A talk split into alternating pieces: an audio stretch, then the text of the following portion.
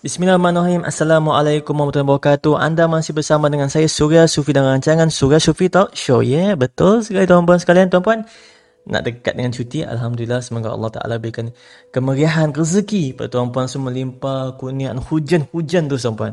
Tuan-puan sekalian, hari ini kan saya nak kisahkan tentang bila mana saya bagi satu seminar talk dekat Tawau Sabah dulu. Ada tentang pasangan seorang owner ni, klinik ni.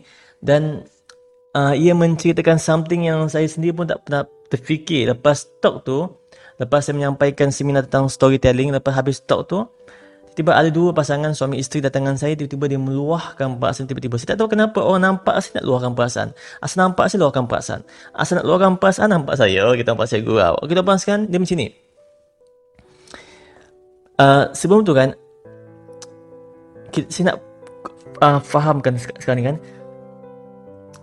banyak perkara ia sangat berkaitan dengan, konsep keyakinan, kepercayaan atau bahasa yang kita senang faham tawakal dan sebagainya. Saya percaya tuan-puan bahawa seseorang itu sebenarnya dapat mengubah hidupnya bila dia mengubah dirinya sendiri. Hmm, seperti mana Jim Rohn sebut, uh, if you change, all will change. Okay, tuan, wah, powerful punya quote tu kan.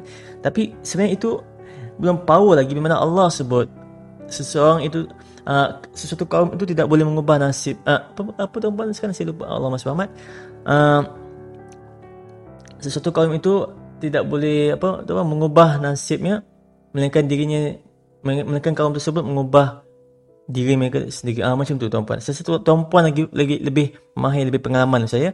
Tapi dekat sini kan jika tak ubah keadaan diri kita sendiri Okay, jika tak ubah diri kita sendiri, termasuk kita punya pemikiran, hati kita, tindakan, mindset kita, cara kita bercakap, semua tu kan, all of it, mungkin hidup kita tak akan berubah sebab kita tak berubah.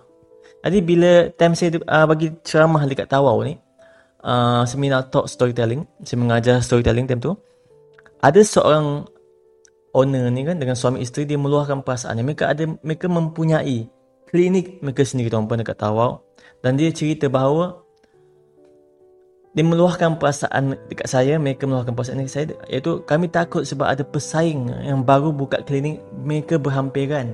Ya, kami takut sebab ada pesaing baru buka klinik berhampiran dengan klinik kami dia kata. Jadi saya tak nak terus bagi terus straightforward kenapa macam tu? Kenapa? Saya, saya tak nak terus bagi jawapan yang macam terus menembak.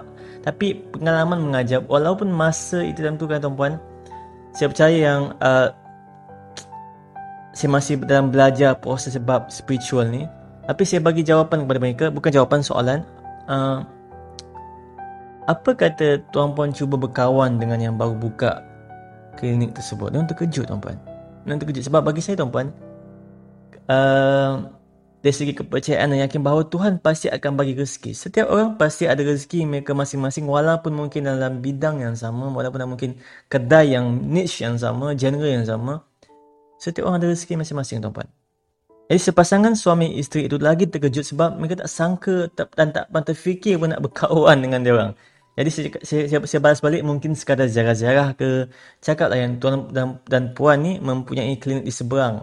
Jadi cuba siapa mesra. Mereka terus mendengar saranan saya dengan wajah yang saling memandang antara satu sama lain dengan muka yang terkejut.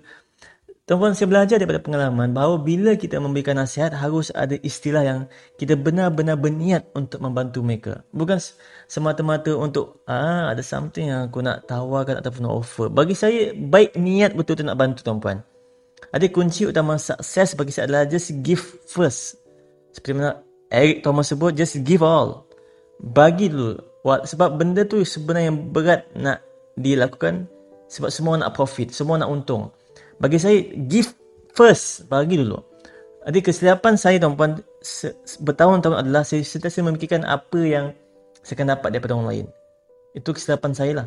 Memang tak salah plan untuk sebab dia, kita berniaga kan. Tapi dekat sini adalah memang the first intention tuan-puan untuk sukses. Give first. Ini yang saya faham tuan-puan. Jadi saya sarankan lagi pada abang dan akak tu supaya lebih baik dengan mereka lebih baik kita belajar untuk berkawan dan bersapa mesra berbanding membiarkan rasa takut itu terus menguasai diri. Dengan berfikir bahawa setelah mereka buka klinik berhampiran dengan kita nanti klinik tuan puan uh, bagi saya lebih baik kita belajar untuk berkawan dan bersapa mesra berbanding membuatkan berbanding membiarkan rasa takut itu terus menguasai diri. Dengan berfikir bahawa setelah mereka buka klinik berhampir dengan kita nanti klinik kita klinik tuan puan bankrupt. Tak ada orang beli dan sebagainya. Jangan macam tu. Jadi saya kata mereka just pergi je. Jadi mereka berdua saya lihat terutama isterinya mula mengalirkan air mata. Mungkin ada sesuatu yang dia belajar bahawa uh, jangan membiarkan perasaan takut tu menguasai diri dengan dengan memikirkan bahawa uh, tak ada rezeki. Ada benda tu mungkin dia dia mungkin dia menangis tiba-tiba saya tak faham. Tapi mungkin sedikit sebanyak dia nampak yang bahawa kadang-kadang tak perlu terlalu fikir yang kita ni apa tak ada rezeki, tak ada tu, tak ada ni. Yang perlu kita fikir adalah perkara yang betul yang kita harus lakukan time tu. Jadi bila orang buka kedai, apa yang kita patut kita buat? Meraihkan kan? Jadi itu benda yang biasa yang orang nampak macam uh, macam tak ada something yang yang apa yang yang apa powerful ke tak ada. Mungkin mereka oh buka kedai. Kita lagi tambahkan promosi. Tu, turunkan harga ataupun kita buat lagi marketing power power. Tapi the simple thing is benda yang paling ringkas adalah just be simple kan? Normal. Dia buka kedai pergi sana berkawan satu rahim networking. Ada benda-benda macam tu sebenarnya itulah yang mendatangkan rezeki tuan-puan. Jadi lepas tu barulah masuk bab marketing dan sebagainya.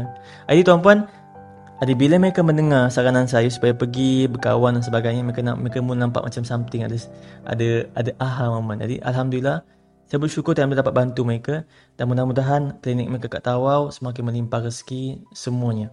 Tuan-puan, terima kasih kerana sudi mendengar podcast yang ringkas ini. InsyaAllah kita jumpa pada sesi podcast dalam surah Sufi Talk Show yang seterusnya. Tuan-puan, saya Suara Sufi. Assalamualaikum warahmatullahi wabarakatuh. Peace ya.